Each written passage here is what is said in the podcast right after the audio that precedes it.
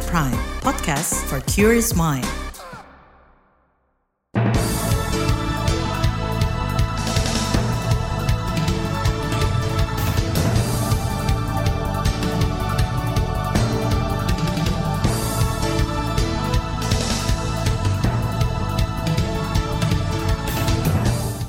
Selamat pagi saudara, berjumpa kembali dalam Buletin Pagi edisi Selasa 7 Maret 2023, saya Naomi Liandra. Sejumlah informasi pilihan telah kami siapkan di antaranya, penentuan harga pembelian gabah di tingkat petani menuai kritik, insentif kendaraan listrik bakal cair mulai 20 Maret, bencana longsor timbun satu kampung di Natuna. Inilah Buletin Pagi selengkapnya. Terbaru di Buletin Pagi. Presiden Joko Widodo turun tangan mengecek perkembangan harga gabah petani di Kabupaten Bandung, Jawa Barat Senin kemarin. Jokowi mengatakan kunjungannya itu untuk menanyakan langsung dinamika harga gabah basah dan kering di tingkat petani. Beberapa petani mengatakan harga gabah sekitar Rp6.000 per kilogram. Menurut Jokowi, harga tersebut masih terbilang baik. Meski begitu, saudara, penentuan harga gabah di tingkat petani oleh pemerintah menuai sorotan dalam beberapa pekan terakhir. Lembaga Ombudsman RI mendesak Badan Pangan Nasional mencabut surat edaran tentang penetapan harga batas atas pembelian gabah dan beras. Anggota Ombudsman RI YK Hendra Fatika mengatakan aturan itu tidak lazim dan tidak adil bagi petani. Ia mengatakan aturan berupa surat edaran seharusnya hanya berlaku untuk internal di lembaga saja dan tidak boleh mengikat pihak eksternal. Selain itu, Dasar penetapan harga batas atas dan bawah gabah juga diduga tidak melibatkan kalangan petani. Ombudsman RI menilai ada dugaan maladministrasi dalam penerbitan surat edaran tentang harga pembelian gabah dan beras itu. Belum lagi ditarik juga ke filosofinya apa tepat untuk melakukan stabilisasi itu adalah dengan model penetapan harga dasar, harga atas tadi. Itu kan harus dilihat. Nah, kalau seandainya Bapak Nas tidak bisa menjelaskan hal seperti ini, maka ya dugaan maladministrasinya kuat. Oleh karena itu, saya menghimbau kepada rekan saya ini, daripada berpolemik seperti ini, segera cabut itu SE dan pikirkan langkah stabilisasi yang komprehensif. Ombudsman sudah memberikan masukan kepada kepada Bapanas bagaimana langkah-langkah stabilisasi yang harusnya dilakukan sesuai dengan regulasi yang ada. Anggota Ombudsman RI YK Hendra Fatika mengatakan, dari informasi yang ia terima, Badan Pangan Nasional sudah menjanjikan akan meninjau surat edaran itu. Namun juga dalam waktu dekat tidak ada perubahan kebijakan, Ombudsman RI berencana memanggil Bapanas untuk meminta penjelasan. Sebelumnya Badan Pangan Nasional menerbitkan surat edaran penetapan harga batas atas pembelian gabah. Harga batas atas gabah kering panen di tingkat petani sebesar Rp4.550 per kilogram. Untuk gabah kering panen tingkat penggilingan, harganya ditetapkan Rp4.650 per kilo. Sedangkan gabah kering giling tingkat penggilingan Rp5.700 per kilo. Deputi Bidang Penganekaragaman Konsumsi dan Keamanan Pangan di Badan Pangan Nasional, Andri Konoto Susanto mengatakan, Edaran yang ditetapkan 20 Februari lalu itu masih berlaku. Sudah dilakukan pertemuan dengan berbagai stakeholder terkait dalam rangka menentukan harga acuan ini dan mudah-mudahan harga acuan ini sudah tidak lagi menjadi perdebatan karena sudah melalui diskusi panjang. Tinggal bagaimana kita mengeksekusi di lapangan agar pada saat puncak panen besar ini kesempatan bulog untuk menyerap eh, beras di petani dapat kita lakukan dengan eh, sebaik-baiknya. Itu tadi Deputi Bidang Penganekaragaman Konsumsi dan Keamanan Pangan Bapanas Andriko Noto Susanto. Sebelumnya Kepala Bapanas Arief Prasetyo Adi menggelar pertemuan dengan sejumlah organisasi petani di Bogor, Jawa Barat, Kamis pekan lalu. Pertemuan itu membahas besaran harga pembelian pemerintah atau HPP yang akan menjadi patokan dalam penyerapan gabah petani. Dalam pertemuan itu, sejumlah organisasi petani menyampaikan usulan besaran HPP gabah kering panen atau GKP. Asosiasi Bank Benih dan Teknologi Tani Indonesia AB2TI mengusulkan HPP GKP Rp5.700 per kilo. Himpunan Kerukunan Tani Indonesia HKTI mengusulkan Rp5.550 per kilo, Serikat Pertani Indonesia mengusulkan Rp5.600 per kilo, kelompok tani nelayan andalan KTNA 5.400 per kilo, dan Aliansi Petani Indonesia API mengusulkan 5.800 per kilo. Sementara itu Kementerian Pertanian mengusulkan HPP berada di kisaran 4.800 sampai 5.100 rupiah per kilo. Komisi Pertanian DPR bakal memanggil Kementerian Pertanian dan Bapanas untuk membahas polemik surat edaran batas atas harga gabah. Anggota Komisi Pertanian DPR Lulu Nurhamidah menilai surat edaran tersebut tidak memperhatikan kondisi petani. Salah satu yang harus jadi agenda adalah memanggil kementerian terkait dan juga terutama Bapak karena dia mitra Komisi 4 ini kan sewenang-wenang menurut saya. Aturan itu yang tidak berdasar pada kenyataan, realitas dan kebutuhan yang senyatanya dari petani kita. Ini kan namanya kebijakan yang tidak sensitif, yang sewenang-wenang, ya kan? dan berkebalikan dengan realitas yang dihadapi petani. Anggota Komisi Pertanian DPR Lulu Nurhamidah mendesak Badan Pangan Nasional mencabut edaran tersebut. Dia juga mendorong pemerintah membantu kebutuhan petani kecil seperti pupuk hingga benih. Sementara itu pengamat ekonomi pertanian Hudori menilai surat edaran batas atas harga gabah justru bisa merugikan petani ia mengatakan harga yang ditetapkan pada surat edaran itu tidak mempertimbangkan ongkos produksi yang dikeluarkan para petani ketika ada rentang itu, ada fleksibilitas itu, ada peluang pihak-pihak tertentu itu, misalnya di level produsen ya di level petani, untuk menekan di batas bawah. Jadi kalau itu terjadi, sementara banyak pihak kan sudah menghitung bahwa ongkos produksi karena struktur ongkos itu sudah sangat berubah itu di atas lima ribu. Kalau kalau ditekan di harga bawah yang empat ribu dua ratus per kilogram kan rugi gitu ya. Hmm. Atau kalaupun di harga atas empat ribu lima ratus lima puluh ya tetap tidak menutup Pengamat ekonomi pertanian Hudori menduga pemerintah masih dilema menentukan HPP lantaran harus mengakomodir usulan dari berbagai pihak. Dia mendorong pemerintah segera menetapkan HPP gabah karena sudah memasuki masa panen raya. Saudara insentif kendaraan listrik akan cair mulai 20 Maret nanti. Tetaplah di Buletin Pagi KBR. You're listening to KBR Pride, podcast for curious mind. Enjoy!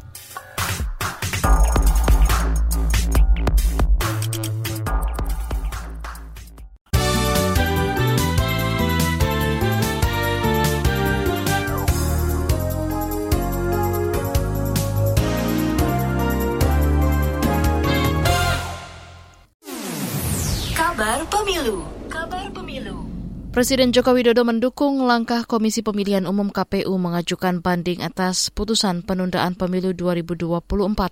Itu disampaikan Jokowi menanggapi putusan Pengadilan Negeri Jakarta Pusat yang memenangkan gugatan Partai Rakyat Adil Makmur Prima pada pekan lalu. Saya kira tahapan pemilu kita harapkan tetap berjalan dan memang itu apa sebuah kontroversi yang menimbulkan pro dan kontra, tetapi juga pemerintah mendukung KPU untuk naik banding. Presiden Jokowi menyatakan pemerintah telah berkomitmen menjalankan tahapan pemilu 2024 dengan baik. Salah satunya dengan menyiapkan anggaran untuk pesta demokrasi lima tahunan tersebut. Kita ke informasi lain. Pemerintah siap menyalurkan insentif kendaraan listrik berbasis baterai mulai 20 Maret mendatang. Menteri Koordinator Bidang Kemaritiman dan Investasi Luhut Binsar Panjaitan mengatakan insentif diberikan untuk membangun ekosistem dan pasar kendaraan listrik. Total anggaran saya kira nanti sampai jalan dihitung. Kemudian kami juga sudah koordinasi dengan DPR, dengan Banggar, karena mereka belum masuk kepada sidang, tapi sudah kami koordinasikan dan dari DPR sudah tidak juga ada masalah. Jadi kita semua holistik menyelesaikan ini. Nanti akan kita keluarkan detail tertulis sebelum tanggal 20. Itu tadi Menko Marves Luhut Binsar Panjaitan. Sementara itu Kepala Badan Kebijakan Fiskal Kementerian Keuangan Febrio Nathan Kacaribu mengatakan besaran insentif sebesar 7 juta rupiah untuk pembelian motor baru atau motor konversi. Insentif diberikan untuk motor produksi Indonesia atau dengan tingkat komponen dalam negeri TKDN minimal 40 persen. Di tahun ini insentif akan diberikan untuk 200 ribu unit pembelian motor listrik dan 50 ribu unit untuk motor konversi. Kita ke informasi hukum. Kepolisian melimpahkan berkas kasus pencemaran nama baik ke Kejaksaan dengan tersangka aktivis HAM Haris Azhar dan koordinator LSM Kontras Fatia Maulidianti.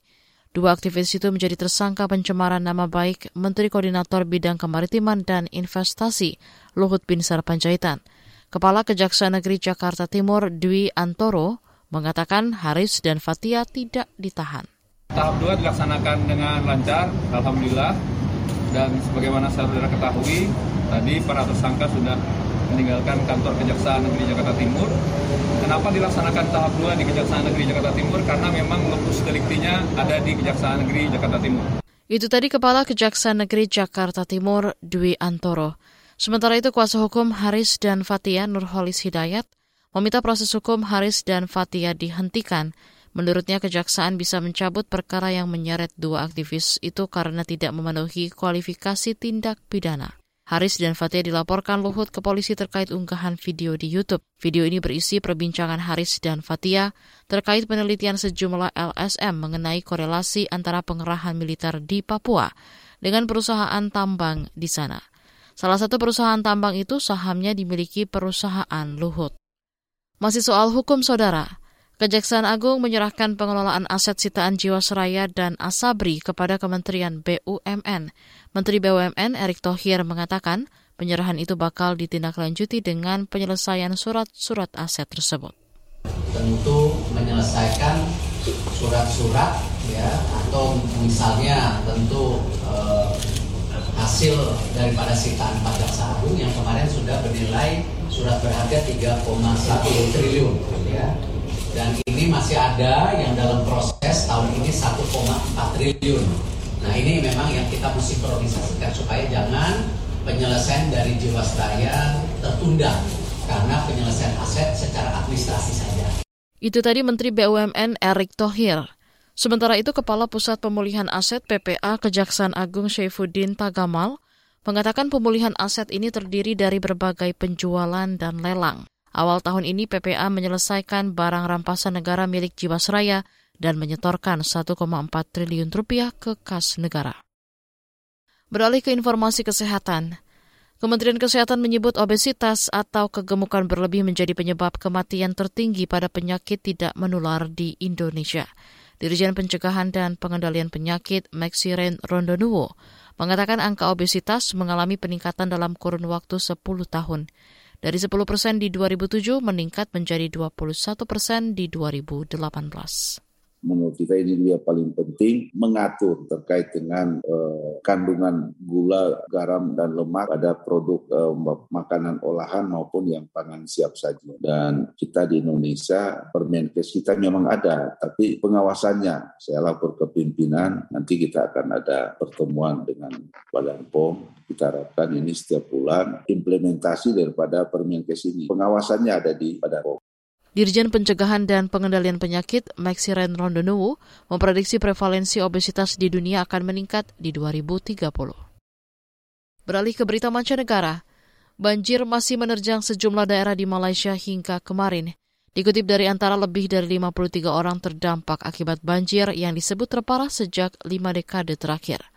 Pusat Pengendalian Bencana Nasional Malaysia melaporkan hingga kemarin empat negeri terdampak banjir, di antaranya Johor, Pahang, Melaka, dan Sabah.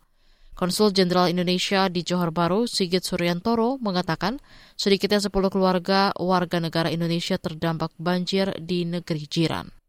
Beralih ke berita olahraga.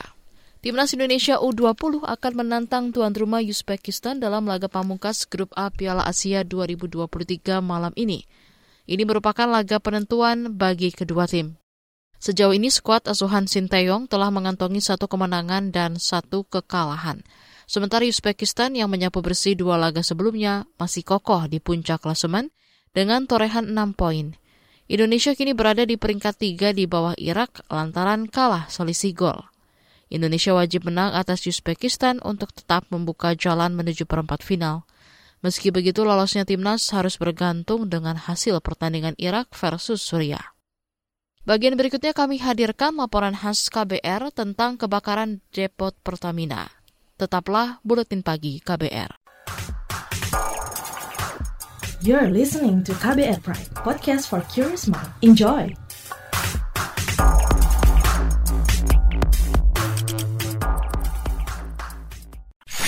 Commercial break commercial break.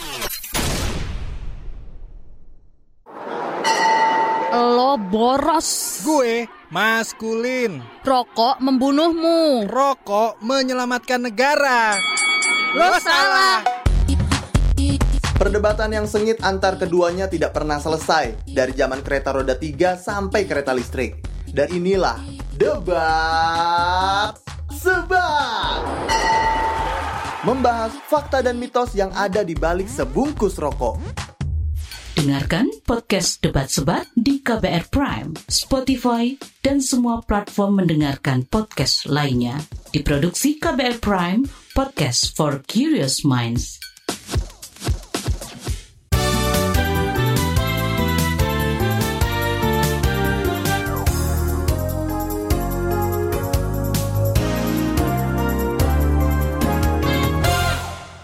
Anda masih bersama kami di Buletin Pagi KBR. Saudara, enam kilang dan depot Pertamina terbakar dalam tiga tahun terakhir. Yang terbaru adalah kebakaran di depot Pertamina Pelumpang, Jakarta Utara. Peristiwa itu menyebabkan belasan orang tewas dan puluhan orang luka bakar. Lalu bagaimana solusinya? Berikut laporan khas KBR disusun Syafira Aurelia. Depot Pertamina Pelumpang Jakarta Utara terbakar Jumat pekan lalu. Tercatat 19 orang meninggal dan hampir 50 orang mengalami luka bakar. Data itu yang terkumpul di Koramil 1 Koja hingga minggu kemarin. Juru bicara Mabes Polri Ahmad Ramadan menjelaskan polisi masih belum menemukan penyebab kebakaran. Itu disampaikan Ramadan saat konferensi pers hari ini. Ini tim gabungan Bares Krim Polri dan Polda Metro Jaya masih terus bekerja dalam melakukan penyelidikan untuk mencari bukti-bukti dan petunjuk serta telah dimintai keterangan terhadap 14 orang. 14 orang ini terdiri dari operator, security, supervisor, teknisi dari Pertamina dan dari masyarakat. Jadi jumlahnya banyak 14 orang yang telah dimintai keterangan. Sebelum itu Kapolri Listio Sigit Prabowo menyebut polisi masih mengumpulkan dan memeriksa sejumlah alat bukti penyebab kebakaran. Berdasarkan informasi awal, kebakaran terjadi saat pengisian bahan bakar minyak jenis Pertamax yang dikirim dari Bolongan, Jawa Barat. Pernyataan ini diutarakan Kapolri saat meninjau lokasi kebakaran Jumat pekan lalu. Nah, tentunya untuk mencari, mencari tahu sumber apinya dari mana, ini sedang dilakukan pendalaman oleh tim. Saat ini kita sedang mengumpulkan saksi-saksi, kemudian CCTV, dan kemudian hal-hal yang kita perlukan yang sifatnya sangat teknis, sehingga nanti uh, bisa kita jelaskan secara saintifik tentang peristiwa yang sebenarnya khususnya terkait dengan sumber api. Yang Polisi menduga terjadi gangguan teknis yang mengakibatkan tekanan berlebih sehingga memicu sumber api hingga terjadi kebakaran. Api lalu merembet hingga ke permukiman penduduk. Kapolri menyatakan bakal membuka temuan investigasi ke publik. Merespons insiden kebakaran, Presiden Joko Widodo memerintahkan jajarannya mengaudit dan mengevaluasi seluruh zona berbahaya terminal bahan bakar minyak TBBM di Indonesia. Instruksi tersebut disampaikan Jokowi usai meninjau posko pengungsian di ruang publik terpadu ramah anak RPTRA Rasela Rawabadak Selatan, Jakarta kemarin. Harus diaudit, harus dievaluasi semuanya, karena menyangkut nyawa. Jadi sudah saya perintahkan semuanya mengenai itu. Menurut Presiden, sebelumnya sudah ada rencana zona penyangga atau buffer zone antara pemukiman dan terminal BBM Pertamina Pelumpang, Jakarta Utara, selebar 50 meter. Namun rencana tersebut belum terwujud karena belum memberikan solusi bagi penduduk sekitar. Saya sudah perintahkan kepada Menteri BUMN dan juga Gubernur DKI untuk segera mencari solusi dari kejadian yang terjadi di Pelumpang, terutama karena ini memang zona yang bahaya, tidak bisa lagi ditinggali, tetapi harus ada solusinya. Menanggapi perintah Presiden, Menteri BUMN Erick Thohir berjanji bakal mengusut tuntas kebakaran di Pelumpang. Itu disampaikan saat menjenguk korban di Rumah Sakit Pusat Pertamina, Jakarta akhir pekan lalu. Kalau saya selalu bilang kan saya sudah pernah copot direksi Pertamina kan.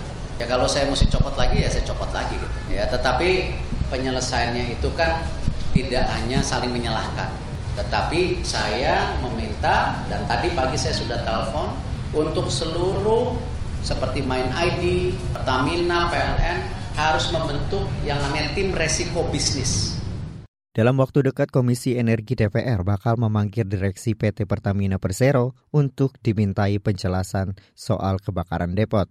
Anggota Komisi Energi DPR, Katrin pasti pertanggungjawaban sih tidak tapi mohon per, apa penjelasan dari beliau. Karena kalau kita minta pertanggungjawabannya pertanggungjawaban bagaimana? Itu kan banyak jajaran beliau juga satu. Dan juga itu tidak 100% bagi saya ya kesalahan Pertamina. Itu kan bahan bahan, bahan bakar. Masyarakat liar banyak bertumbuh dan berkembang di situ. Jadi mungkin dari beliau kita minta penjelasan dan juga strategi uh, berikutnya ya mungkin kita minta tidak bisa bertahan di situ harus cari lokasi lain. Mengutip antara, puluhan orang korban kebakaran depot Pelumpang Jakarta Utara hingga kini masih dirawat di Rumah Sakit Pusat Pertamina Jakarta Selatan. 24 korban itu sebagian besar mengalami luka bakar 50-95 persen. Rinciannya 9 perempuan dan 15 laki-laki. Dari jumlah itu, tiga di antaranya balita. Sejumlah upaya pemulihan dilakukan, antara lain dengan memberikan antibiotik dan operasi. Biaya perawatan hingga pulih digratiskan untuk para korban. Demikian laporan khas KBR, saya Heru Haitami. Informasi dari berbagai daerah akan hadir usai jeda. Tetaplah bersama Buletin Pagi KBR. You're listening to KBR Pride, podcast for curious mind. Enjoy!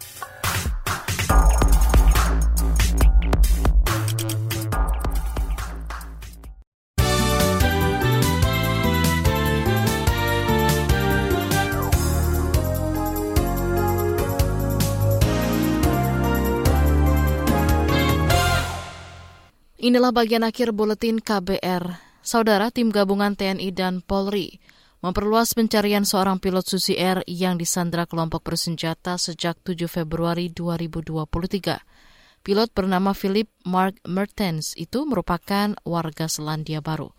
Kepala Operasi Satuan Tugas Damai Kartens, Faizal Ramadhani, mengatakan keberadaan pilot asal Selandia Baru tersebut belum dapat dipastikan sebab kelompok bersenjata pimpinan Egyanus Kogea terus berpindah-pindah lokasi. Uh, memang uh, sekarang ini usaha kita uh, sudah kita perluas di dua kabupaten, ada Kabupaten Duga dan Kabupaten Lanijaya. Mudah-mudahan ini bisa buat lebih terang permasalahan ini. Pada prinsipnya kita akan terus melakukan uh, pencarian, kita akan terus melakukan penyelamatan terhadap pilot uh, Susi Air tersebut. Itu tadi Kepala Operasi Satuan Tugas Damai Kartens Faizal Ramadhani. Sebelumnya kelompok bersenjata Papua pimpinan Egyanus Kogea mengklaim membakar pesawat Susi Air di Nduga Pegunungan Papua 7 Februari lalu. Hingga kini kelompok itu masih menyandera Philip. Kita ke daerah lain, satu kampung di desa Pangkalan Kabupaten Natuna, Kepulauan Riau tertimbun akibat tanah longsor kemarin. Dikutip dari antara, longsor terjadi usai hujan deras mengguyur area itu. Informasi yang diterima KBR dari Badan Nasional Penanggulangan Bencana BNPB, hingga malam tadi jumlah korban tewas mencapai 10 orang. Namun informasi lain menyebut korban tewas bertambah menjadi 15 orang. Proses evakuasi masih terus dilakukan oleh tim gabungan TNI, Polri, dan Basarnas. Proses evakuasi terhalang minimnya alat berat serta cuaca buruk. Lokasi longsor berada di Pulau Serasan berjarak 6 jam perjalanan laut dari pusat kota Kabupaten Natuna. Informasi tadi menutup jumpa kita di Buletin Pagi hari ini. Pantau juga informasi terbaru melalui kabar baru situs kbr.id, Twitter di akun @beritaKBR, serta podcast di kbrprime.id. Saya Naomi Liandra bersama tim yang bertugas undur diri. Salam.